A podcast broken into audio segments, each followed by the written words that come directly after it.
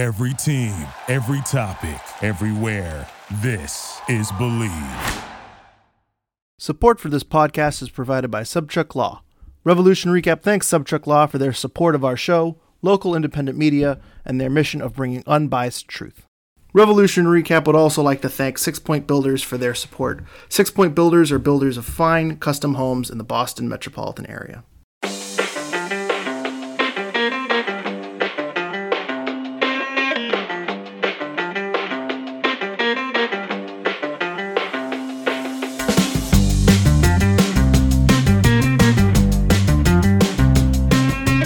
Welcome, everyone, to another episode of Revolution Recap. The Revs restarted their MLS season in a dull and disappointing fashion with a 1 0 loss to CF Montreal. The loss capped off an eventful week, which saw goalkeeper Djordje Petrovic officially sign with Chelsea.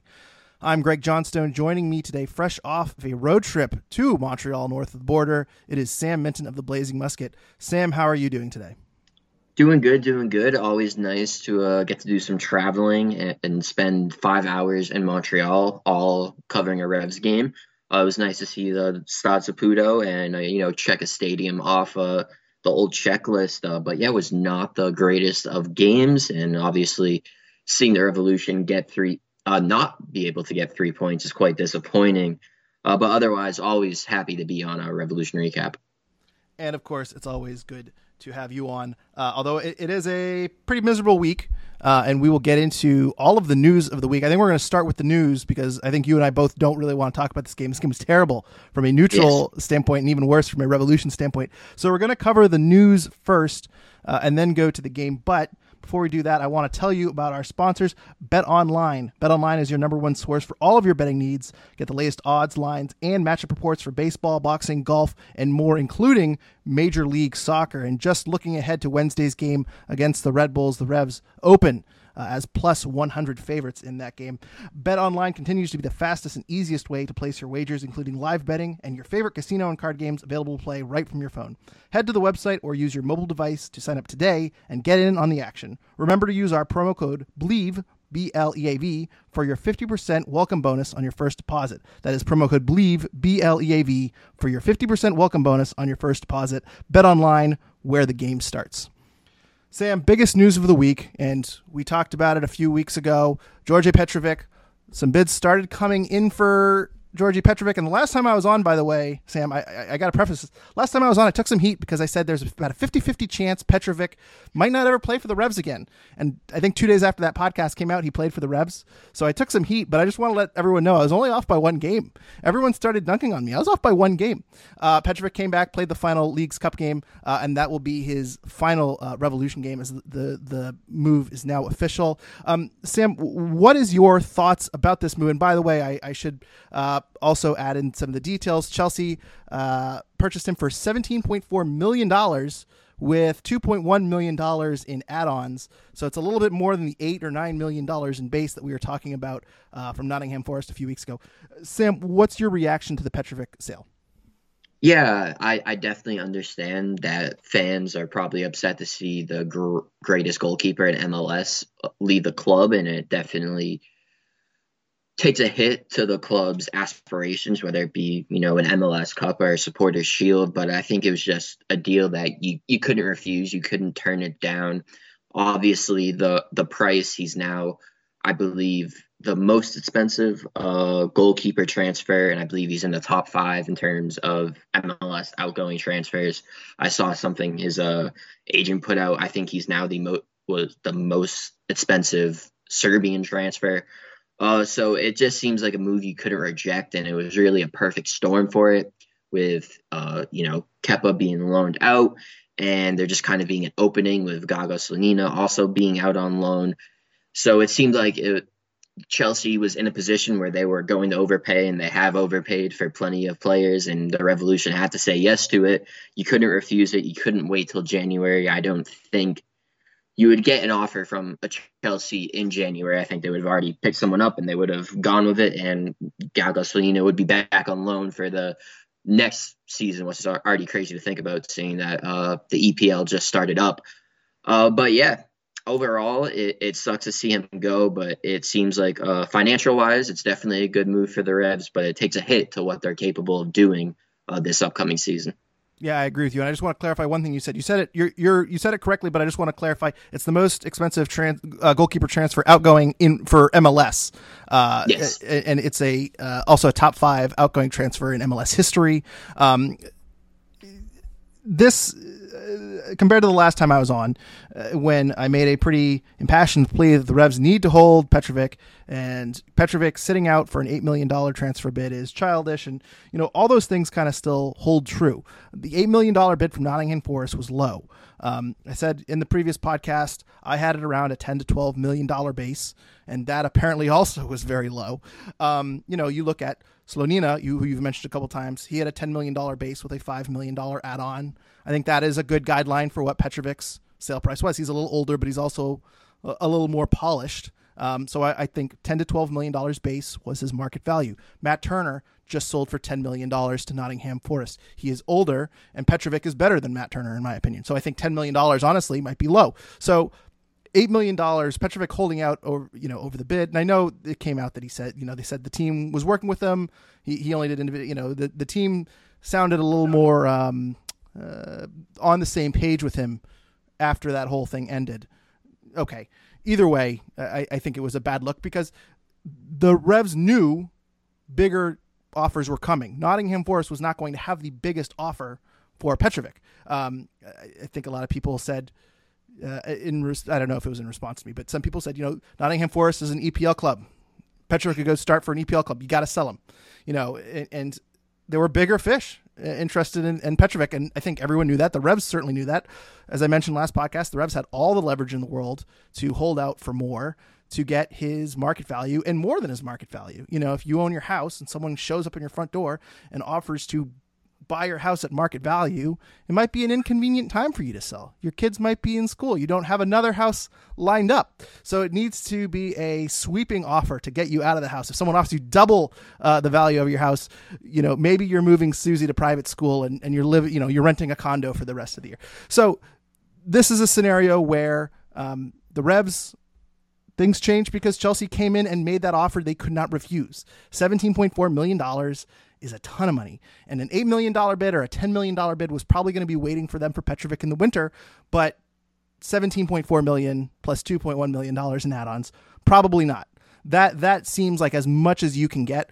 And uh, there was also a, the episode of um, Extra Time this week. Tom Bogert brought up a very interesting point where he said, you know, eight million dollars. Um, you know, well, I said this last week, last time on Revolution Recap, where you know your teammates are probably pissed you're holding out over an opening bid, but you know, if they are keeping you here over a $17 million bid to Chelsea, I think a lot of your, your teammates are going to turn your head and wonder, you know, if you're if if the organization has the interest in the players, right? So there is kind of a give and take where, you know, how you handle an under market bid over an over market bid is different. And so I think the team handled this very well and handled the negotiations very well and got top, top dollar. And by the way, I also want to say Tom Bogert said on extra time that Manchester United has scouted every single Revs game this year. So someone was coming for, for Djordje Petrovic and it was going to be a lot of money. And you're right, Sam. Chelsea bit and they they paid top, top dollar for Petrovic. And this is a major win for Petrovic this is a major win for the New England Revolution. I think this sucks for the fans. Um, and we can get into that a little bit. But, you know, I, I, think there was the stat the Revs are, what was it, like the fourth highest net transfer? They, they have the fourth highest net transfer since 2021 outside of the Big Five leagues or something like that. Did you, did you see that stat? I did not, but if that is true, that is quite insane. They're they they are one of the most profitable um, teams in terms of net transfers in the world right now because they have a, um, you know, about forty million dollars between Tajon Turner, uh, Buksa, and and Petrovic, and you know the MLS rules are very restrictive, and I discussed this in the, the salary cap episode uh, a few months ago. But until a designated player spot opens or a U twenty two spot opens, you can't buy someone with an unlimited transfer fee. So they have a very very large amount of money. They're still trying to spend the, the money from the other three transfers, and I think a lot of fans are say, are, are tired of seeing these really talented players leave. Um, and, and, in the case of Tajon, he stayed through the end of the season. Um, Buksa and Turner stayed through Champions uh, Champions League um, and the Revs held off on on letting them leave until the summer. Um, but in in this case, it's mid-season, and I think this is a really really tough tough pill to swallow. And if you're a fan that's spending a lot of money on going to games and buying jerseys and having an emotional investment into this game, um, into this team, um, losing Petrovic at this stage, uh, losing the goalkeeper with the all-time highest save percentage in MLS at 76.8%, uh, minimum 150 career saves. This really sucks. So um, win for the team, win for Petrovic. Uh, I think this situation was handled very, very well, and I understand why this works works out on a, a business side of things. Um, but I, I, think if you're a fan and all these things and injuries and Bruce Arena situation and all this is happening, and, and now you're losing Petrovic, um, th- this is a really, really tough pill to swallow. Yeah, but I do think, especially for Petrovic, compared to someone like Turner going to Arsenal, I think Petrovic can definitely compete for the starting job this season. I definitely think he can beat out Sanchez if he gets the opportunity to. Kevin Hitchcock believes it, and I'm not going to doubt Kevin Hitchcock. Uh, so it will be really interesting to see how it plays out, and it would be quite wild to see uh, someone who was playing for the Revolution, you know, months months ago being the starting goalkeeper for you know a top club in England. So definitely best of luck to uh, George A. Pick number 28. Don't exactly know how I feel about that, uh, but overall, you know, definitely a great move for him. But it does you know suck you know for the fans who show up through thick and thin to see another top player going and you can't really bring in a lot of reinforcements. Obviously, you know the revolution did with you know kind of the roster rules you're able to bringing uh, bringing in a free agent, but it's going to be a tough you know hole hole to replace in uh you know in the net. But it will be interesting to see how the rest of the season goes. But definitely, it, it's a great move for Petrovic, and business wise, you definitely can't turn away that money. And I just want to correct something you said. You said Chelsea is a top team in the Premier League. That is categorically false. Um, they are they're a rich team. Historically, my apologies. It is a perfect storm where you have a team that is spending an insane amount of money, but quality wise, they are not doing very well. Um, and it's it's kind of the perfect storm of um, Petro could start there right now, and also they have very deep pockets. Whereas a Man U or an Arsenal, um, or, or Man City or you know who, whoever at, top, at the top of the table, Petrovic is probably going to be slotted in as the backup. So this is really the best case scenario, I think, for Petrovic, where it's the biggest club. He gets a seven year contract from Chelsea. Um, and you're, you're right. If they turn things around, he's suddenly with an English giant uh, as opposed to Matt Turner, who's going to be fighting relegation with uh, Nottingham Forest. So, um, one other, a couple of things too before we get going. And, you know, we've touched on the MLS rules, um, and some people have kind of talked to me uh, privately about this. You know, the, Petrovic is not a designated player, so they can convert 1.1 six million dollars of this fee into GAM. And if you listen to my salary episode from a few months ago, which I highly recommend, uh, the easiest way to think of uh, how much money you can spend is uh, the salary cap plus GAM plus TAM, and that's around $9.8 million this season. Um, and obviously, if you're a designated player, you have a set number going against that cap. If you're a U22 player, you have a set number going against that cap. So their salaries are, are don't really uh, matter in, in this case. But long story short, that 1.16 converted to GAM, that expands that 9.8 million dollars up to you know about 11 million dollars. So you're expanding your cap rate, your your salary cap 10 to 12 percent. Um, so it, it, will benefit a little bit, but 17 million dollars plus another two potentially. Um, you know, there's a really really big chunk there that you know you really in terms of on the field performance. Um, you know, you're, you're waiting for a DP spot to open or a U22 spot to open. And if Chancalay is the guy they're, they're, if they exercise that purchase option and it's disputed whether or not he's a designated player, um, you know, it, it, it's going to be interesting to see how the Revs spend that money. Maybe a fourth designated player is coming. Um, and one thing I, I, wouldn't be shocked, Sam, is uh, Carlos Gil has a team option at the end of this year and then his contract's done. He's currently making a $3.25 million base salary, uh, total compensation, $3.5 uh, 5 million. Um, I wouldn't be shocked if Carlos Gil and the Revs talk extension, or they tack on a year uh, onto that contract, maybe another team option onto that contract, uh, and, and, they give him a bit of a raise uh, to keep him in uh, New England because they're they're kind of tied on what they can do right now with that money. Um, and, yeah, oh, and, you know, there's also the question of Gustavo Bo. We'll probably get to it later, but his future of the squad as well.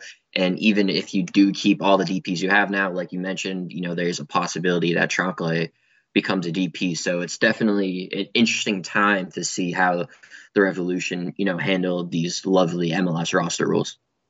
It's probably a question for another day. And and maybe they're adding another designated player, and maybe the Revs are able to make a big splash there. Um, and, and it should be noted that MLS rules, uh, I, I didn't double check that if this is still the case, but it used to say that any fee that comes in, you have to spend that money on the team.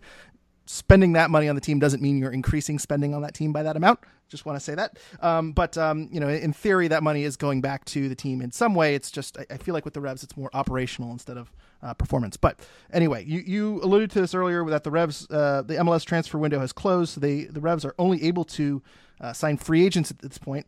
Uh, so their hands are a little bit tied with the Djordje Petrovic uh, signing, but they found their new goalkeeper. It's Tomas Vaclík. I hope I'm pronouncing that correctly. I you everyone who listens to this podcast know I cannot pronounce names or team names or anything correctly, but it's Tomas Vaclík, I believe. Uh, he is currently unattached, uh, so this is well within the rules for the Revs to sign.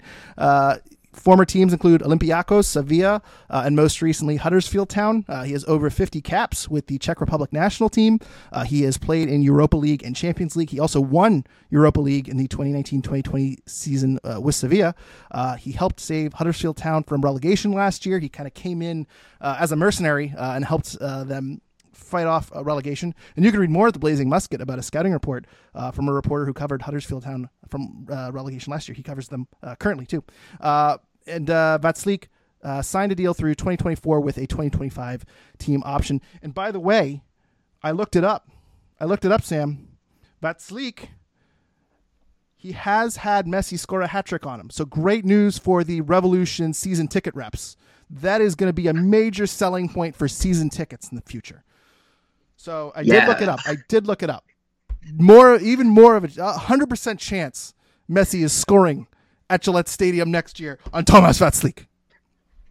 Sam, when you're done laughing at that, because I didn't tell you that was coming, uh, I guess I'll give my take on it first. No, I got, I got you, Greg. I got you one better actually. Your co-host Sean Donahue did some research because I know, you know, we had the Petrovoz, we had the Matt Turner train. Now we have the Vaclík vlog because according to your co-host on Google Translate, Vlok translates to train. So the Vaclík Vlok is coming to New England, and he is not messing around. Uh, but yeah, uh, just regarding the move, I definitely think it, it's good to see some of that experience, especially your Europa League experience, and it is interesting to have kind of that relegation uh, battle experience because obviously there's a lot of talk about the pressures of, of playing in MLS compared to relegation. I'm rem- reminded of Gareth Bale's comments. So to have someone who has been through that experience, I think is valuable, but obviously is a little bit older, especially compared to, you know, the likes of Turner and uh, Petrovic. So it was quite interesting to see how long the deal could go. Basically, you're almost looking at a, you know, an, an 18 month window to see what you really have and maybe it's sending it out longer. But because I personally, I thought it might just be sort of like a stopgap for this season and wait to see, you know, what you have in terms of someone like Jacob Jackson. Definitely think a guy like Max Weinstein still far off from, you know, competing for first team minutes. Uh, but it definitely seemed like an opportunity for someone like Jacob Jackson to potentially get minutes. But with, you know, Vaclík and you also have Earl Edwards Jr. signing an extension or yeah contract extension as well or renewal. Um, it looks like those are going to be your goalie t- goalkeeper tandems uh, for the at least near future, but definitely a wealth of experience and you know should be able to provide some st- stability in the back of the net. And I think with the situation the Revs are in, this is about as good as they could have done. I, I think with the way things are going with the Revs right now, um, you know, obviously there's a lot of injuries. Um, it, it's, you know, we'll talk about the Bruce situation a little bit. Not that there's any information on that, but it's a bit of a tough situation right now. And you have a guy that came into a very tough situation in Huddersfield Town last year, and they had to fight off relegation in the championship. And he was a, a major component about turning on turning them around, um, and he performed very well for them. And 34 years old, obviously that's he's he's not going to be sold to uh, a Premier League team in the near future, so we don't have to worry about that. Um, but it, it is a little bit different than uh, the the model of bringing in young players, coaching them up, um, and and selling them on and, and, recycling and, and doing that cycle. I think this is a really really good signing for the Revs. I think that you need a veteran right now who can come in uh, and and do a really really solid job. Earl Edwards Jr. I, I think is a fine backup. I don't really trust him 100% uh, throughout through, down the stretch. Uh, and Jacob Jackson has yet to make his MLS debut. So they had to bring in someone, and you're very, very limited because most goalkeepers at this stage um, have a team. Uh, so so I, I think all things considered, this is about as good as they could have done. And this is a guy that three, four years ago is playing for Sevilla, who was finishing, you know, fourth, fifth in La Liga and won Europa League. So he's played in big games. Um, uh, the resume is there. You're right, though. He's 34. I know goalies can go a lot longer than field players, so that, that doesn't scare me as, as much. But obviously, he's a little bit in decline. And I, I think until he gets here and we, we see how he does, um, I'll have a, a, full opinion out of him, but resume, I, I, think this is about as good as the Revs could have done. Um, now, uh, we, we do have another question here from Porter. When do we think uh, Vaclík uh, debuts for New England? Um, he has an EU passport. I'm he's well traveled. I, I don't think it'll take a ton of time, but I, I still expect a few weeks uh, before he gets in because you got to think this signing wouldn't have happened unless Petrovic uh, is sold, and the Petrovic sale happened last Monday night. Um, according to the Athletic, there was a, an article by Tom Bogert about that deal being finalized uh, on Monday night. night. So y- you got to think that it's going to take him a little bit to gather his things, get settled in New England, um, and get out on the field. So I, would expect at least two or three weeks, um, probably three weeks, I'll say. No, yeah, I, I, would definitely agree in the sense that we've just seen with uh, transfers that it definitely can take a while. Obviously, someone with the EU passport and a well traveled player might expedite it a little bit. Uh, but, you know, whether it be someone like Chancalay coming in, you know, I always remember that it took like almost like a month for FC Cincy's uh, new DP to arrive after the deal being announced. Um, so it definitely seems like it does take a little bit of time. So I wouldn't expect them for like to arrive this week, uh, but probably two or three weeks you'd, you'd hope to see him, and it'll be interesting to see when he can finally get out on the field because obviously I think Earl Edwards Jr. will get to it. You know, didn't have a terrible performance, but it, I, I think if you add someone like Vaclík, you know, maybe you can compete a little bit more, and especially with some of the issues New England are having, kind of mitigate those losses and turn them into draws, or possibly turn draws into wins. Uh, but yeah, overall, a, a great signing. Uh, also, too, I believe it was noted in Seth's article, Seth Macomber on the Blazing Musket. Uh, that he wouldn't have been a free agent if it wasn't for failing a medical with, I believe, AZ Alkmaar over in uh, the Netherlands. So, you know, he definitely could have been playing. So people were still interested in him. It's not like no one was interested in him, interested in him and w- didn't want to sign him. So the interest was there. So it's another good sign that you're getting a quality keeper who can definitely, you know, ho- hopefully hold his own in MLS. The good news is there was interest in him. The bad news is he failed his medical. That's okay. We don't have they any injury problems here in New the England. deal went through, so I don't think he failed this medical. No, yeah. I don't like that attitude, Greg. The, the Tazori Shradi uh, trade also went through, so let's. you are right about that. I can't. I can't. I can't disagree there. Uh, let's talk Earl Edwards Jr. real quick. Um, so uh, Vaclík uh, signed a deal through the end of 2024 with a 2025 team option. In the meantime, Earl Edwards Jr., who is expected to be a free agent at the end of this season, has signed a contract extension with the Revs uh, through 2024 with a team option for 2025. So similar lengths uh, on that contract. Uh, he was previously set to be a free agency, a free agent at the end of the season. Um, and I will say we don't have salary numbers, but goalkeepers aren't very expensive, especially backup goalkeepers. He's making 125 this year. I would expect maybe he's getting a raise up to 150, maybe maybe a little higher. Um, but I, I, don't think this is a, a deal that's going to break the bank. So uh, the Revs maintain their stability. Um, Sam, any thoughts on the Earl Edwards Jr. extension and do you think this impacts uh, Jacob Johnson Jackson at all? Um, because I think I was expecting Jacob Johnson Jackson to take over the number two role eventually, uh, but it seems like they have more trust in Earl Edwards Jr. So, uh, what's your thought on the contract extension, and what do you think this means for Jacob Johnson Jackson? Yeah, I mean, for Jacob Johnson Jackson, I think he might be feeling a little bit salty because he's a young keeper. The Revolution, I think, showed some trusting him, drafting him in the first round of I forget if it was 2020. I think it was 2021. Uh, that super draft.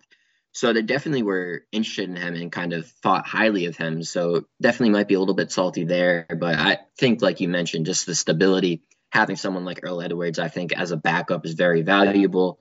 Obviously, you'd hope that Vaclík would be the number one, and I, I think that would be the case. But just having stability, kind of being able to mitigate injuries, which have you know definitely been coming up plenty in New England. So God forbid something did happen to Vaclík, you're able to have someone like Earl Edwards, a veteran, you know, is able to put in a good performance and perform well when called upon is definitely very valuable. But I'll be interested to see what it means for Jacob Jackson. He's been putting in the work with uh, Revs 2, uh, performing quite well and was doing really well, you know, until he had that injury, came back, still performing well. And now he's kind of sitting as a number two until Vaclík arrives. Uh, but it'll be interesting to see what it means for him because I definitely think he would have been sniffing or, you know, hoping that he could compete for that starting, uh, that backup role uh, with the first team. And it's worth noting too, right behind him, Max Weinstein, who I believe is at the University of Vermont, uh, but he's an academy goalkeeper that I know the Revs are very high on as well. Uh, he's making some waves too, so I think eventually he's going to push his way up to Revs too. So Jacob Jackson, maybe he gets another year at Revs too, but um, seems like he's a little bit blocked right now. So it's going to be interesting to see if the Revs extend his contract next year, exercise his option uh, to keep him as the three, uh, or if they go elsewhere for uh, a third choice behind uh, Earl Edwards Jr. Um, and Vaclík. Um, Gustavo Bo, let's talk about this. Um, still hurt. Last time we talked about him, he he was killing Atlas. Uh, he really put the team on his back, and uh, we have not seen him since. Tuesday, uh, a few people go, a few reporters go to practice. I believe it's DJ Bean says, "Well, I don't see Gustavo Bo out there." He asks Richie Williams, "Hey, what's up with Gustavo Bo? How's he doing?" And Richie Williams says, "Hell, he has a minor muscle injury." Okay. Uh, next day, injury report comes out. Gustavo Bo is listed as questionable, not out as questionable. Okay, that's fine. And then Rhode Island Soccer News on Twitter. I don't know how he finds this out. Obviously, he has a, a very good source. He says Gustavo Bo is in Argentina and he is contemplating surgery. Now, uh, Seth Macomber also followed up on this and confirmed that he's in Argentina. Did not confirm the surgery part, uh, but Richie Williams had availability on Thursday, and when presented the news that Bou is in Argentina. He says he expects Bo to be out four weeks. So, in two days where there was no game, Gustavo Bo went from minor muscle injury to out for four weeks and in Argentina. Uh, obviously, didn't play in this game. Um, Sam, level of concern on Gustavo Bo. It, it it's almost like you don't have a level of concern because you just almost expect it because he he's someone who is prone to injury, and it's a lot of the reasons why you know, definitely talking on this show and, you know, talking elsewhere, a lot of people are just like, I, I wouldn't bring him back as a DP because he, he's constantly hurt. Obviously, when he's on the field, he is able to perform, but he's just struggled to stay healthy. And it's another big blow I think we saw in the Montreal game, having Giacomo Vrioni as a lone striker isn't the best uh, option. Richie Williams has even said as such that he doesn't perform you know, it isn't, I guess, a suitable, you know, uh, option. Oh, I'm wording this terribly. Basically, he says he doesn't perform his best when he's playing by himself, uh, Vrioni. Uh, so it's definitely a major blow, and I think it'll be a challenge for Vrioni. Maybe you have to switch up the formation to get someone like Bobby Wood out there, but he struggled with injuries of his own.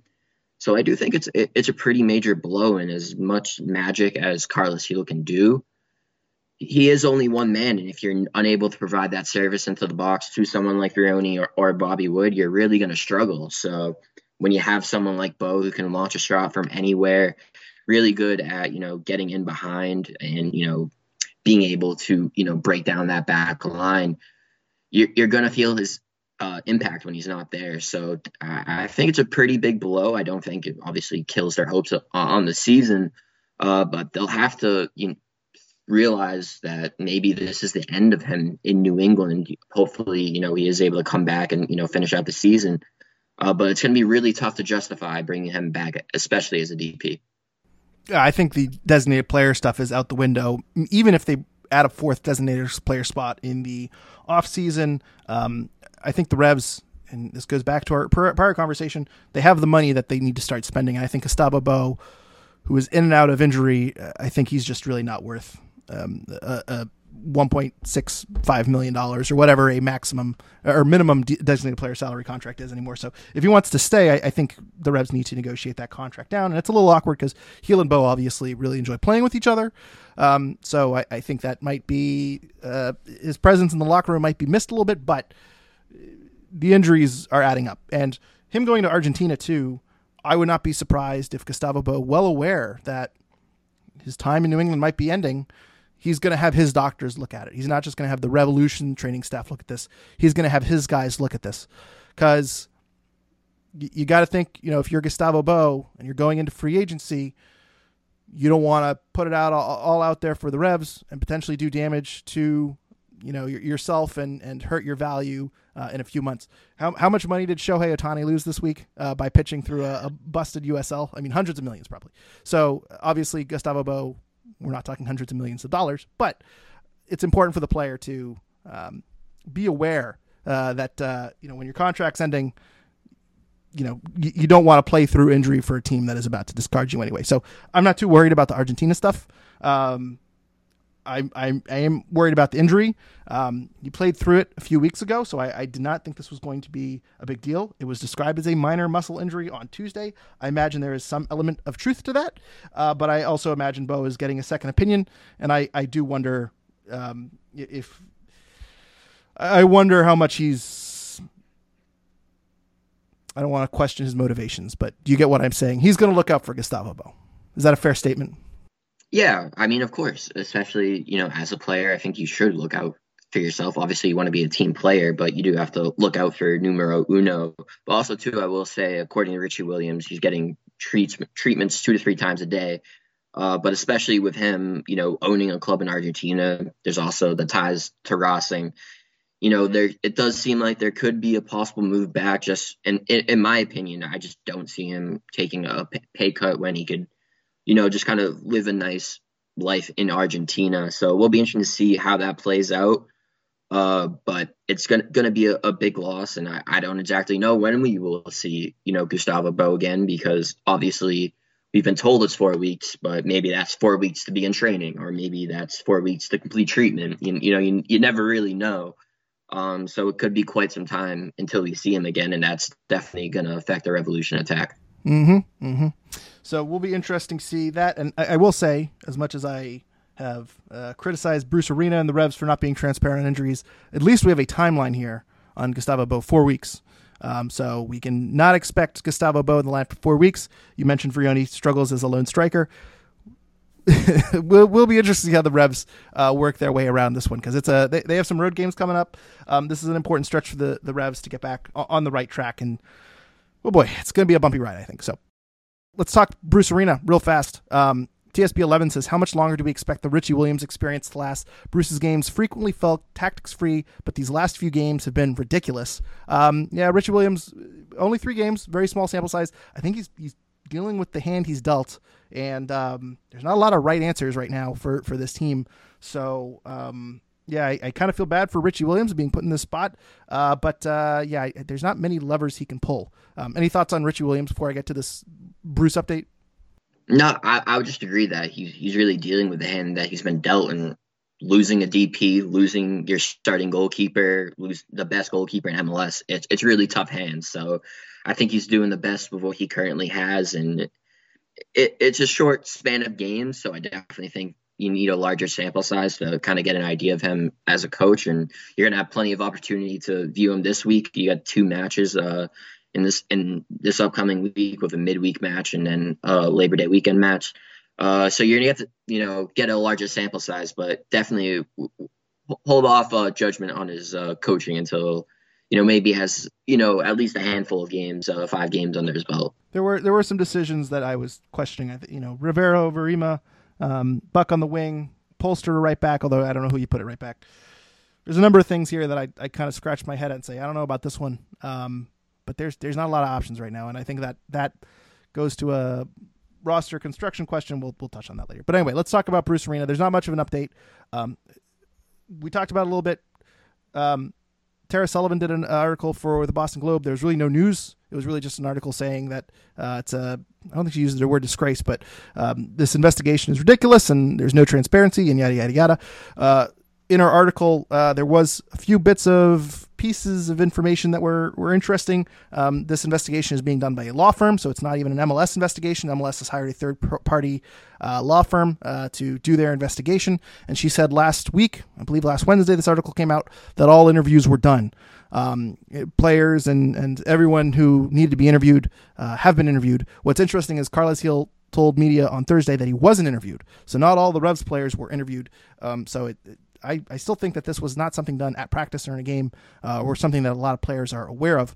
Um, and I, I, believe Matt Polster also said it on Thursday that he, he doesn't know what's going on and he'll probably hear about it on Twitter. Didn't he say, didn't Polster say he'll hear about it from Twitter? Was, was that was what Exactly. I mean, it's technically X if we want to get technical about it. But yes, he did say I will he- probably hear about it on Twitter. Uh, Herculez Gomez was talking to Tom Quillen on his podcast, and, and, he says he has no idea, and he normally hears little bits and pieces. He's heard nothing. Um, uh, there are a lot of people that are going on and saying they are hearing nothing. Uh, so there isn't much of a update. The update is there is no update, and I don't know how long, much longer this is going to go for. All the interviews are done, so I imagine that at this stage the law firm is just coming to their conclusion and releasing a report.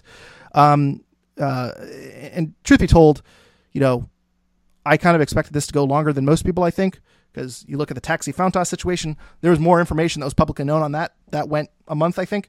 Um, you know, I mean, Deflategate, how long did that go? Two, three months? Player, you know, people come in and, and interview and normally have to meet in person. It's not really done over Zoom or on the phone.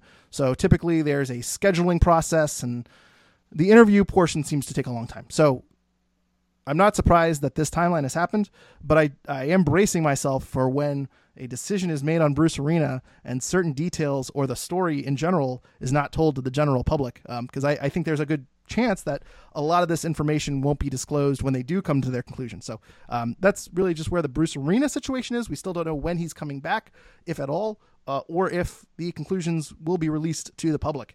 Uh, that's kind of it. Sam, anything you want to add?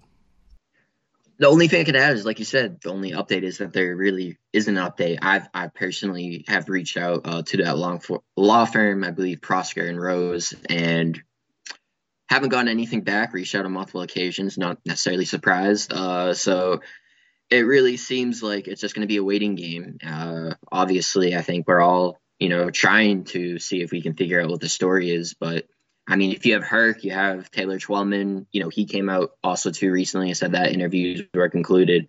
So it seems like that portion of the process is conclude concluded. So it almost seems like the shoe's gonna drop soon. Obviously, no idea when, but it, seems like we're inching closer and closer to when that will be. But it, it's quite weird and quite a weird situation that absolutely, you know, whether you're someone like Herc Gomez or you know Taylor Twellman, you know, one of those you know big names in, you know I guess the you know American soccer uh, landscape, and you know absolutely nothing. And then we have you know us beat reporters, we know absolutely nothing. It, it's quite a weird scenario to just have absolutely no information or any idea what could have happened. And it's also worth noting too, and I'll, i think the most comparable thing that New England fans will remember is the Ime Udoka situation, um, where certain details kind of came out that there was some inappropriateness with a female colleague. Uh, the full story was never really released. Um, at least I don't remember the full story, but uh, it, I remember the Celtics saying at their press conference that members of female members of their organization received, you know, harassing tweets and social media engagement and stuff. So I, I think the details I'm not I don't think I'm not as outraged as some people that there's no details on this because I think if there is a victim, um, they want to make sure the details are very, very vague. Um, and, and, so I'm, I'm curious to see, as I say, if this comes to light eventually. I would like to see it come to light eventually, uh, especially if Bruce Arena is out of a job. So, um, you know, we can question the handling of this investigation all we want, Sam, but you know what we would never question? the quality and discounts we get at Golaco Kits. Their mission is to bring unique vintage jerseys to your home with a catalog of jerseys, jackets, scarves, and more from clubs and national teams from over 80 countries in the world. Sam, do you think they have Revolution merch? I bet they have Revolution merch. Hey, Greg, uh, Greg, Greg, do you think they have uh, Paris Saint Germain merch? They sure do. Hey, do you think they have Nottingham Forest merch?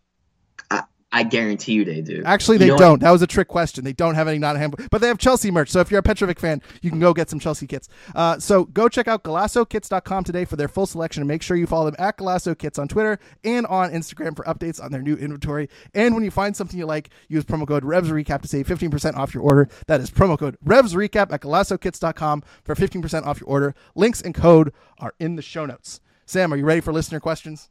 I am pumped and ready to go. You know, I need to. You're on Skype right now. I can see your reaction to things, and I think I need to do this more often. Yes. You, you, you roll your eyes at me so much uh, in the first half of this. Uh, the first half. Of this no, roll. I did not roll your eyes. I gave. I provided a great laugh track, and I could not believe the segue into that ad read. well, hey, let's segue into listener questions right now, and let's start out with a doozy. Ice Corn says on Threads. Yes, we're on Threads. We're still on Threads. Uh, he says on Threads, can this team suck any worse? Sam. I, I mean, I think they could. I mean, if you don't have Giacomo Vrioni, you don't have uh, Dave Romney out there, you don't have Mark Anthony Kaye out there, it could have been a lot worse. I mean, one nothing, not the worst game. Uh, you could have lost four nothing. So I mean, it could always get worse. Uh, you know, especially I think Revolution fans are well aware that it can always get worse. But yeah, it, it was a really rough game. Not a lot of you know chances created really struggling to provide service. And, you know, when you lose someone like DeJuan Jones and Brandon Bye, who are constantly, you know, crossing balls into the box and being able to attack opponents, if you lose those guys, you're going to feel those effects. And someone like Vrioni isn't able to get any service, and you're really having to operate in the middle of the field. Obviously, that's kind of uh, forced because of how Montreal was playing. But I do think losing those attacking options in the wing definitely played a factor. But definitely was not a good performance, but it can always get worse. Well, hey, you know what can't get worse? My hosting abilities today, because we are supposed to go into our key takeaways. Brought to you by the Rebellion. Go to nerebellion.org to learn more about them and their organization. And by the way, shout out to Corey, uh, who welcomed a child into the world. So, uh, Corey Cloutier, president of the Re- uh, Rebellion, uh, congratulations on the birth of your child, a beautiful baby boy whose name I forget. I'm going to guess Corey Jr. Uh, definitely wasn't. I believe Corey it's Jr. Free C's if I remember correctly yeah, I, I I can't remember the exact name. I know Cloutier's in there. Um, but besides that, yes, definitely congrats, Corey. I apologize that your child had to witness that Montreal game as their first experience as a Revolution fan. Well, Sam, uh, what is your key takeaway from this disaster of a game? I definitely think that Giacomo Vrioni was put in a really tough spot. I t- talked about it before. Uh, Richie Williams flat out said that you know it isn't a great option and he isn't able to perform at his best as a sole striker. And that's exactly what we saw him play as. I definitely think, you know, you have the Bo injury, you have Bobby Wood recovering from injury. And really, his the best part of his game wasn't anything to do with attacking. I think he was just doing a good job pressing opponents and kind of having a great work rate. Uh, but when you're a striker, your job is to score goals and he just wasn't able to do that. I mean, the entire Revolution roster wasn't able to do that. I believe they only had two total shots, uh, 0.04 expected goals. It was really rough in the final third. Richie Williams and Mark Anthony Kaye really, you know, talked about how rough it was. And I, I definitely think that you can be kind of disappointed in Vrioni's performance. I do think there's maybe one single thing you can be like, hey, he did a good job here. Uh, but he was definitely dealt a really rough hand, and you know, considering everything that was going on, I don't think he'd be too harsh. But it definitely was not a performance to remember from him. I believe he only had eight touches, uh, so it was a really rough night uh, for him. But hopefully, whether it be pairing him with Bobby Wood or just you know overall him growing as a striker, you're able to you know see him put in a better performance. But eight touches as a striker is pretty unacceptable eight touches over 72 minutes. So every nine minutes, he touched the ball once. Um, reminds me of the game. I believe it was Atlanta. Uh, where he did not touch the ball in 22 minutes or something like that. Um, yeah. Um, he, he has times where he vanishes, and I think part of that is the team around him, um, but also he struggles in a, a single striker set. And um, you know, it's it's funny going from you know, uh, people people giving me crap for uh, trashing him and, and saying I needed to owe him an apology a month ago after the San Luis game. Uh, well, we're we're back to Vrioni struggling here. Uh, they need to figure this out, and you can't have a designated player not touch the ball throughout this game. So I know it's a road game. I know Bo is out, but you still have uh, some decent options there. You still have Gil, you still have Harkes, you still have Buck. Maybe Chancalay will add another component to this offense, and maybe you can play Chancalay up top, and that unlocks something. Uh, but uh, yeah, Vrioni vanished, and uh, that's a that's a really really tough look uh, for a designated player. Um, my key takeaway, I'll just I'll just keep it short and sweet. Um, Ian Harkes, I really like what we're seeing. There's not a ton of positives we can take away from yesterday's game. Um, outside of Carlos Gil. everyone knows how great Carlos Gil is. We don't need to talk about Carlos Gil. Almost scored from midfield. That would have been an amazing goal, but we're not even going to talk about it because he didn't score, and this game was terrible otherwise. Uh, but Ian Harkes, uh, 88 minutes played, uh, 90% pass accuracy. He was 36 for 40. Uh, one chance created, uh, 51 touches, four passes into the final third, including three for four uh, on long balls. Um, I thought he played great. I thought Noel Buck played pretty decently. I don't think that's a, a good position for him uh, on the wing. I, I, think he needs to kind of play back and, and more centrally. Uh, but Ian Harkes, um, whenever Gil needed to move the ball to someone else, uh, Harkes was able to retain possession. Um, he was able to uh, pass the ball safely. Uh, I, I think he's fitting in with this team very, very well, and he's secured a starting spot in my mind.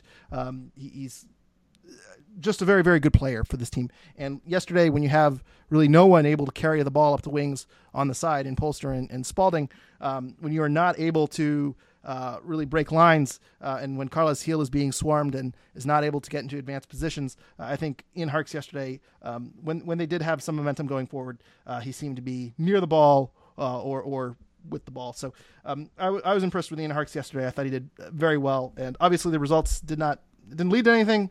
Um, but I, I, I, haven't seen a bad game from Ian Harkes yet, uh, and I, I'm really encouraged by what we're seeing in him.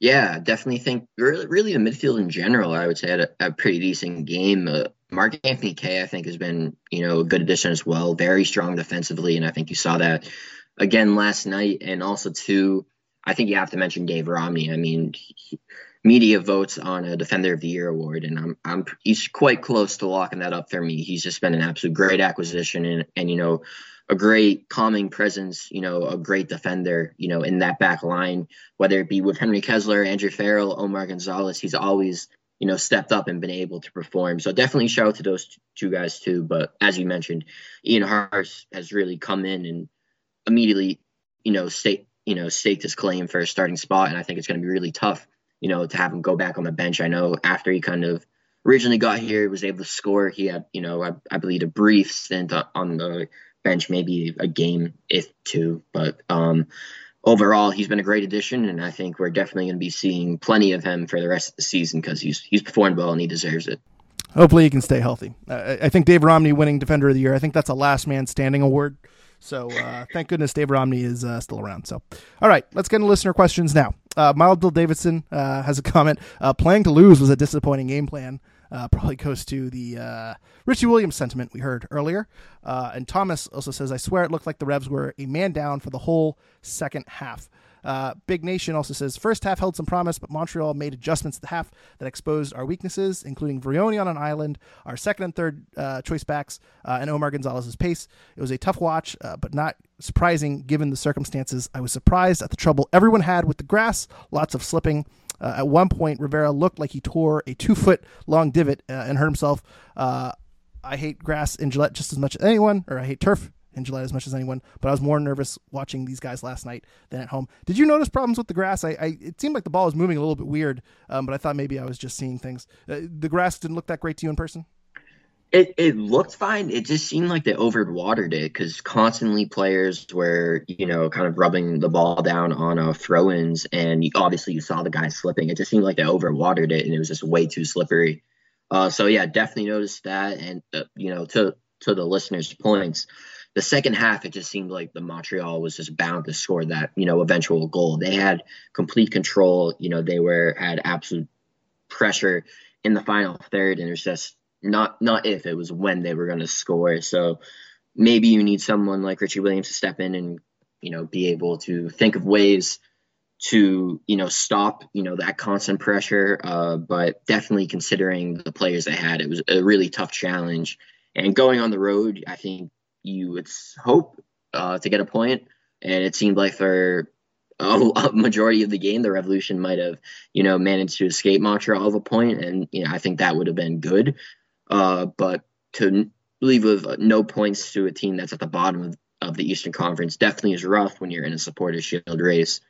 And you know, it'll be interesting to see how, you know, the team adjusts to being under constant pressure. I think it's definitely a point where you're on the road, you're going to be under constant pressure. You just have to be able to deal with it in a better way. So definitely was that second half was rough. It just seemed like the Revolution couldn't create anything. you know, even when they had the ball, they weren't able to kind of maintain possession in the final third, and we saw Montreal be able to take advantage of it. And uh, you know they didn't create anything. I mean, statistically, they had zero point zero zero expected goals in the second half. They had zero shots. Uh, both of their shots, both off target, uh, came in the uh, first half. Although I will say, um, Carles Gil with the long range shot off the crossbar, uh, that nearly was a goal. And then the, the first shot they had uh, in the opening minutes, Carlos Gil sets up Damian Rivera. Rivera makes a nice one on one move. A shot could be better. he misses wide of the mark on the far post. but that was was probably the nicest play they made uh, in the entire game. They didn't come out of this game completely stunned. Um, the first half seemed, you know, was boring. There weren't a ton of chances either way, but the Revs looked like they they could win it. And then something happened in the second half, and I don't know exactly what it was.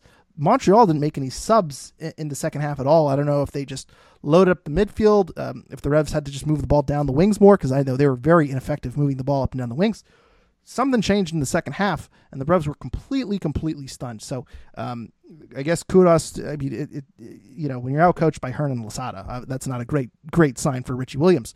But um, just a disastrous second half where they looked like they had zero energy, zero. I, I, I don't want to say they had zero effort, but I mean, they looked like a completely different team that couldn't do anything right.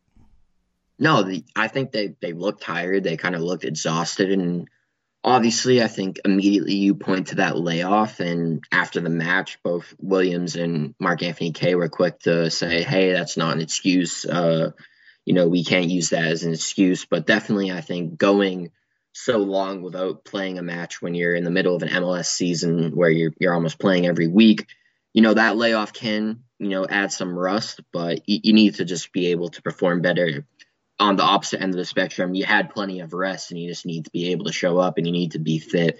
Uh, so it definitely looked like they were they, they were feeling it in that second half. It's disappointing that Ema comes on in the 61st minute. Chancalay comes on, I believe, a little bit after that. Um, you'd expect those guys to kind of come off and provide a spark, and and none of that happened. So uh, Traeger says it's clear and Jones are as important to our offense as Gil, I don't know if I'd go that far, but they are important. Uh, goes on to say, without them, we have no creativity and fewer threats to spread defenses, which allows them to focus more on Gil and Vrioni. Agree 100%. And, and so much of the Revs' um, offense is, is reliant on speed up and down the wings. Uh, zero of that yesterday. I think I thought Spaulding did okay, but Polster at right back, yeesh, you know, just just not not his spot. Uh, so Trigger says, how do the Revs solve this problem? Um, and that's a that's a really really good question. I don't know if they can solve this problem with the way this team is is currently set up. Uh, Sam, do you have any any ideas? I mean, the only possible solutions is you're gonna you pray that someone like Thomas Chancalay can be that guy and be dynamic on the wing, kind of be someone like Dylan Borrero, and just be able to go at defenders and being able to have that speed and skill to get by them. Uh, also, I think the only other you know uh, possible solution is just having DeJuan Jones come back, I think even just having him and whether, you know, you probably will be Ryan Spaulding on the opposite side, at least if you have DeJuan Jones, you have someone who's able to create those chances, who is able to, you know, provide service into the box with those crosses. But besides that, when you look at this roster, I don't necessarily think there is a solution. You have someone like Vrioni who isn't really able to play well by himself. You have Bobby Wood who is able to play you know, decently by himself. He's great at hold up play, but he struggled to stay, you know, fit. And you have Vrioni as a DP, you want him starting a majority of your games. So with how the roster is constructed, you're really just going to put a lot of pressure on someone like Jones to be able to provide that service from the outside, or someone like Chancalay to be able to create chances, whether it be for himself or for his teammates with his, you know, speed and ability. And you know, if I wanted to get creative and really just throw stuff at the wall, I'd say, you know, maybe you put a three man back line and then you have wingbacks and Spaulding and like maybe Nacho Gil.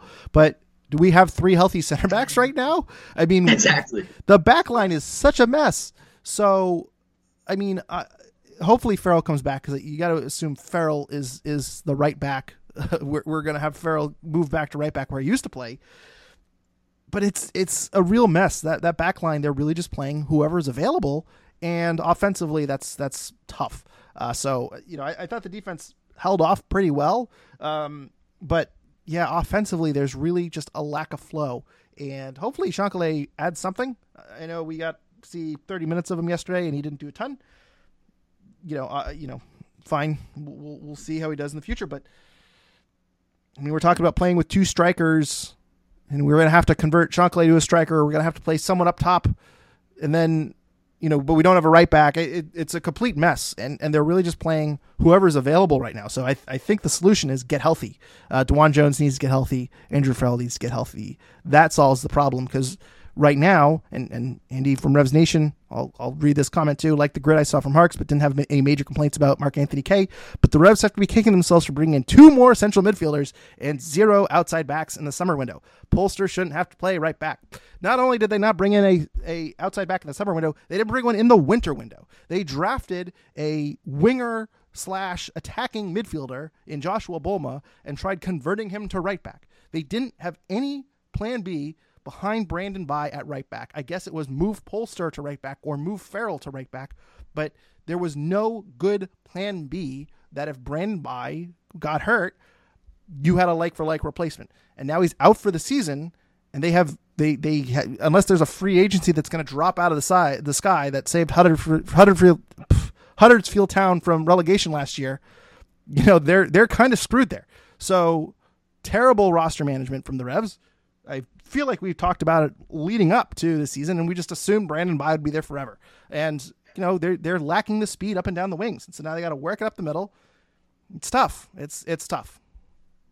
No, I definitely agree. It's something that I think even at the end of the last season, you're like the revolution that this is an area of concern in terms of overall depth and you, you could even say that they did go out and sign someone, but apparently Ben Sweat is just never going to play, which I, I think you know was a rough indictment on him that you couldn't, you know, maybe move someone like Spaulding to the right or even move Sweat to the right. And you know, just in this patchwork situation, you had to have Polster come make his first ever start at right back for the New England Revolution. I think his first time since you know uh, playing with Rangers.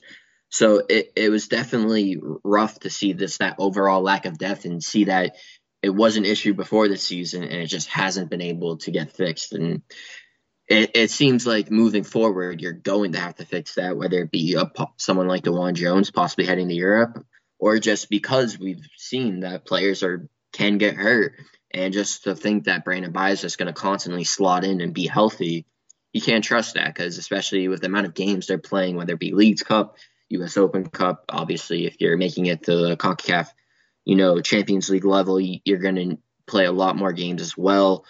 So you need to have those backup plans, and it just seemed like the Revolution had Plan A, and they didn't think to have Plan B or C when it came to those, you know, outside back depth options. Yeah, especially right back. I mean, every every backup plan was move someone from where they're currently playing else, move move Farrell from the center to the right, move DeJuan Jones from left to right, move Polster from defensive mid to, to right back. Um, yeah, and, and AJ De La Garza has moved to Charlotte, but I wonder, like, you know, do you put in a call to someone like him? Because you got to think there's there's Polster at, at right back really just should not have worked been that way. And you know, we'll, there was a question here. Uh, I'll, I'll, skip ahead of this question. Why can't the Revs stop the bleeding when they have 30 minute uh, 30 minute stretch like they did in the last few minutes of the game? Slow down the play, move players around, anything. But nope, we just coasted and hoped Montreal was too inept to score. And I will give it to Montreal. That was a nice goal. But but who who could they bring off the bench that helps them defensively? You mentioned Ben Sweat. Ben Sweat has been, you know, he's Gabriel Somi levels of not coming into the game. Christian Makoun is available. He he hasn't we, we haven't seen him uh, back from injury and I guess he's your backup center back right now. Fine, he's okay. Um, Tommy McNamara is coming off of a torn Achilles. He's a central midfielder, so you couldn't really play him anywhere. Esmir's on the bench. Jacob Jackson's on the bench. Nacho Gil's on the bench. Bobby Wood's on the bench. Chancalay's on the bench. Ema Boateng. Your two two defensive subs you can make there are Ben Sweat and Christian Makoun. So late in the game, when you're trying to hold off for a point, you have zero people to come in and help hold the zero zero draw or hold the lead. They have no one right now to to come in and and help rescue this back line when they need someone to come in and get fresh legs on. So very frustrating, very frustrating, and and I think a lot of people saw this coming a mile away. That definitely, and I mean, if it wasn't for injuries, don't you would have another option. It would have just been Omar Gonzalez, and obviously he's not an outside back, so yeah, it, it's really frustrating to kind of see that this was an issue and it just never really got, you know, filled. And you hope that it will get filled in the future because, God forbid, you know, Jones or Bye has, has an absence, you're, you're going to be in real trouble. Um, Evan Ryan says, "Go back to last year's game at Montreal and tell me, did we learn anything from injuries?" And and yeah, lack of depth is hurting this team. It hurt this team last year, and it's killing them this year. And injuries happen. It's bad luck. I get it. But there's 30 people on a roster, and the Revs are filling out their roster. And and it is crazy to me that we the the, the lack of depth at right back is something. I'll, I'll give him a pass for the lack of center back depth because you know Kessler and Farrell getting hurt. That's bad luck. I get it. But you know, zero right back depth is you know something else. So, um, any anything you want to add on that? I, am ranting right now, Sam. You anything you want to add? No, I, I would definitely say that you know just the overall lack of preparedness on the right back is definitely you know unacceptable and obviously you know you you didn't have Kessler for both of those games but I I think really the revolutionists need to get healthy they need to stay healthy wrap them in bubble wrap because if you continue to have injuries or yeah especially in the back line you're going to be in you know real deep trouble John Pilkington says, "What's your biggest concern coming out of the the match?" Mine, I forgot Vrioni was playing until he was subbed off. I, I think I got to go with the jumbled mess that is the back line. It's hurting defensively and offensively, and I don't see any solution in sight unless uh, DeJuan Jones and Andrew Farrell come back healthy, uh, or Henry Kessler. Hopefully, Henry Kessler comes back too. Um, and and the crazy thing is, Omar Gonzalez is holding his own. We'll talk about Omar in a second. So it could be a lot worse. It could it could be a lot worse. Um, but my concern is is just the mess in the the back. Uh, Sam, do you have any other concerns uh, coming out of this match? Yeah, like you said, it can always, uh, or like I said, it can always be worse. Uh, but just just a lack of overall chance creation. I I think you just have to be able to you know break down to Montreal. You have a matchup against Red Bulls. You're going to have to try and break the, them down with their press. So you have to be able to create chances. And I think, you know, Carlos Gil obviously was able to, you know, make some sort of magic and you almost, you know, ha- had that chip. But besides that, they there there was no chances like like we've gone gone about. So, you know, even when you're without someone like Gustavo Bou, uh, even, you know, kind of when, you know, the the the your cards are stacked against you, you, you have to be able to at least create chances. So definitely need to see more in the final third. And without Gustavo Bou and you know Chancalay kind of looking to find himself and not having a DeJuan Jones, uh, for instance, I think it could be really difficult. Mm-hmm. Uh, Real OT Daddy says this was nearly unwatchable tonight, and not just because Apple couldn't make the technology work. No offensive urgency, no chemistry. But then again, this 11 have never played together before this. Uh, please stop passing in a phone booth on the sidelines, and please recognize Romney as the most underrated passer in Major League Soccer. We need to get healthy. We need to get healthy. Yep. We need um, to get um, healthy. Very, very good comment. Uh, Paulo S. Well, and on this one, uh, we looked like a bit of a wounded animal. We almost pulled out the draw, though. Not impressed with Tomas Chancalay, but he's still figuring things out, obviously. Was hoping Wood and Vrioni could play together. Didn't pan out. What did, completely complete right turn here at the end here. Uh, three three new players uh, besides comment, but uh, what did you think of Omar Gonzalez, Damian Rivera, and Earl Edwards Jr.? I, I mentioned this. I didn't mind Omar Gonzalez yesterday. I thought he played good. He did have one uh, chance in the 73rd minute where there was a low cross through the box that he failed to clear. It was kind of at his feet and he kind of made a mess of it. Um, and I believe it led to a long shot uh, that went over the bar. Uh, outside of that, that was my only blemish on Omar Gonzalez. Um, I think he's been doing fine. I still don't love him as a starter, especially in a four back uh, set. I think he's better in a, a five man set. But I think he's fine. I thought he was fine, and he's he's doing the job. And I see some people already saying he's he might be better than Andrew Farrell. That might be a step too far for me. But I thought Omar Gonzalez was fine. Um, Damian Rivera vanished after that fifth minute chance. Um, yeah, he's a backup. Um, I, I would have rather seen Ema out there, and I can't imagine he's going to get many more chances uh, when people get healthy, when Chancalay finds his way in the lineup more. Earl Edwards Jr. thought he was fine.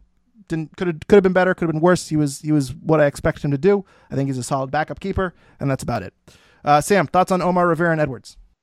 Yeah, so definitely, you know, agree. I think Omar had a, a pretty good performance. I think you can definitely see, obviously, you know, he is up there. He is a veteran, so just the kind of lack of pace and you know going up against some younger guys, you can notice that. But overall, I thought he, he had a valiant performance, especially you know stepping in uh, alongside Dave Romney when he hasn't gotten a lot of playing time. I think it was uh last minutes were uh the most recent match against Atlanta, and I think it was like May or possibly like June since he got a start. So it's been quite some time. Uh, but you know he was able to step in and do the job. Uh, in terms of Damian, like you said, he kind of vanished after that you know you know chance that shot that he had, and obviously I think there's still something there, but kind of the clock is beginning to tick compared to someone like Justin Rennicks, for example. I think this is kind of a time where you need to see if he's really MLS material or someone who can, you know, be a viable option off the bench. You know, and, you know whether it be possibly someone like Rivera, maybe being better suited to USL Championship, maybe that's the case. But I do think there's still some time to see what he has, but he does need to start kind of performing better, putting in more consistent performances. We've seen that he's been able to find the back of the net and make those plays. So just need to see it on a more consistent basis. Uh, recognize it is tough, you know, coming off the bench, but he did have, you know, the full start uh, uh, against Montreal. And I, I, was kind of a little bit shocked to see it. I thought maybe we see someone like Esmir Bajraktarevic make it, you know, definitely coming off, you know, he's been able to score his first goal. Um, he's been looking well, and he's just someone who you know is able to go at defenders. You know, great. I would say you know pretty good on the ball, and just you know can kind of create something and do something. And I think the Revs were kind of lacking that. I don't know if you do play him if he makes a whole lot of a difference, uh, but definitely would have enjoyed seeing him compared to Rivera. And, and again with Earl. I think he did everything could really ask of him. I'm not really going to blame him on that goal. I think it's just overall you know, the defense, the back line kind of crumbled and kind of reached its breaking point. Uh, so I think he's he's done a good job, and for however long he's going to be playing until uh, Vasily comes in, I think you know he, he's someone you can trust there, and especially when George uh, was out, he he stepped in and did a, did a good job. So I don't think he'll be a liability. I think, you know, he'll just be able to be a solid goalkeeper. He might not make some of the saves that Petrovic will make, but I think that's what you have to expect when you're losing the best keeper in MLS. So, you know, I wouldn't, especially for, you know, Earl Edwards Jr. and Omar, they weren't amazing performances, but I, I definitely think they did their job, but definitely want to see more from someone like Damian Rivera. Yep, agreed 100%. Sam, that does it for listener questions. Anything else on your mind here today before we go on? And, and where can people find your work? Greg, I just want to say really uh, appreciate uh, you having me on. Who knows? Maybe we'll find out Bruce Arena information in the next 48 to 72 hours. You know, it's just a, a fun uh, time covering that story. Sam, but yeah, really, Sam, Sam, I have a question. Would you be would you be shocked if we don't hear about Bruce Arena in the next 48 to 72 hours? People are saying I might be shocked. But yeah, uh, appreciate you having me on. Definitely make sure to check out everything we're doing over at the Blazing Musket, whether it be Revs, Revs 2. Uh, shout out to Nate covering uh, Hartford in what is a really bad season for them. So, hey, could be worse, Revs fans. Uh, but yeah, definitely check us out. Uh, check us out on Twitter at Blazing Musket. Uh, check out our YouTube channel where you've been able to post, uh, you know, the press conferences uh, for the Revs and also getting some Hartford and Vermont Green stuff up there. And you can find us on threads as well too, so definitely uh, check us out there. But thank you all for your support, and shout out to Greg for writing that Earl Edwards Jr. news. Really appreciate it, Greg. Uh, thank you very much. Uh, Greg Johnstone, writer and podcaster, uh, jack of all trades. Uh, but again, Greg, thank you so much for having me on. Have an absolute blast whenever I'm with you. Yeah, it was a beautiful three paragraph article that was basically a rewritten news release. I do contribute to the Blazing Musket occasionally. Uh, and also, by the way, if you are not betting against Hartford Athletic every single week, I don't know where you've been. Um, that is a uh, real dumpster fire over there in USL. Um, God bless Nate for having to sit through that entire season. And uh, our thoughts are with the people of Connecticut right now because that is uh, whew, that is bad. But uh, hey. you, you you definitely know every single week I am going to bet online promo code BLEAV, B L E A V, and using uh, my 50% welcome bonus on my first deposit on gambling against Hartford Athletic. Uh, so, uh, one more plug there. By the way, few more plugs here. I want to get in. Um, U.S. amputee soccer team still raising money to go to Poland uh, for their tournament that is going to be in October. Uh, if you have not checked that out, please, please uh, go check uh, out their website right now, U.S. amputee soccer team, uh, as they continue fundraising. Also, the Rebellion have a foot, uh, foot golf tournament going on. it's going to be in Norfolk, Massachusetts on October 7th. Limited spots remaining. so go check out nerebellion.org to learn more about their foot golf tournament. Um, and I think that is it. I think that's it. This. 45 minute podcast did go over an hour. It's an hour 10. Good. That's a Greg Johnstone classic where I said it was 45 minutes and goes an hour 10. What up, Sam? I just have to add do we know if Connecticut is in New England? Because I don't know if you saw that Rev social media video, but it doesn't seem like the Revolution players have a grasp on geography there are so many references we've made to social media that there are people that listen to this that do not go on social media and they have no idea exactly what we're talking about. Season ticket reps uh, and being shocked in 40, 48 to 72 hours. Uh, there was a video for, for those people. I'll explain this one. Uh, there was a video where they showed Revolution players trying to name the states in New England. And look, Jesus Christ. Like, if you've, li- like, I don't want to name names. I don't want to name names. If you were born in Massachusetts, if you've lived in, in New England more than five years, you've played in Foxborough, Massachusetts, you got to know Rhode Island. I'm not naming names. I'm not naming names, but anyone who saw that video, there was one person in particular. How long have you been here and you don't know what Rhode Island is? Come on. Come on. Uh, but shout I, out to, I will say, Dave Romney's been here for like five minutes and he like stepped up confidently, named all the states, mixed up Vermont, New Hampshire, mixed up Vermont, New Hampshire, but he stood up confidently. Dave Romney is the best player in those videos because he goes in, no messing around, just dead serious, just bang, bang, bang, bang, bang, bang, bang. Everyone else thinks about it. Not Dave Romney, no fear, goes in. I love Dave Romney on and off the field. Uh, great, great job. So even I'll, I'll give him a pass for that one. Dave Romney, you're good with us. I appreciated all the players who left Connecticut out of New England or couldn't name Connecticut. I thought that was pretty cool. They all got Maine too. So, and also, I think Tommy McNamara was like one of two people that got it. So it's just great to see that Ivy League education uh, working out for him. So, Tommy Mack's a genius. Shout out Tommy Mack. Shout out Tommy Mack. Shout out Brown University. You can follow us on Twitter at Revolutionary Recap. Please make sure you're also following us on Instagram, on Threads, and on Facebook. And of course, be sure to follow our friends at the Blazing Musket, as Sam talked about. Go subscribe to their Substack and receive every piece of news in your email inbox. And who knows, maybe you'll get to see an article of mine. Uh, also, be sure to follow our friends at the Rebellion, at the Rebellion on Twitter, and go to nerebellion.org to learn more about uh, their organization and their foot golf tournament in October. Go check out our sponsor, Golaco Kits, and use promo code uh, Revs Recap for 15% off your order. And check out Bet Online, uh, our presenting sponsor. This episode has been presented to you by Bet Online. Uh, go to betonline.ag and get a 50% welcome bonus on your first deposit, a 50% welcome bonus on your first deposit. Promo code BLEAV, B L E A V. Also, please make sure you're subscribed to iTunes or wherever you're listening. And please rate and review us five stars. It helps people looking for Revolution content find us. So please, please, please, if you have not rated and review us on iTunes and on Spotify, go do that now. Uh, we will be back midweek game, New York Red Bulls, Wednesday. We have a quick turnaround. We got to do this all again Wednesday. Until then, thank you everyone for listening. Go Revs.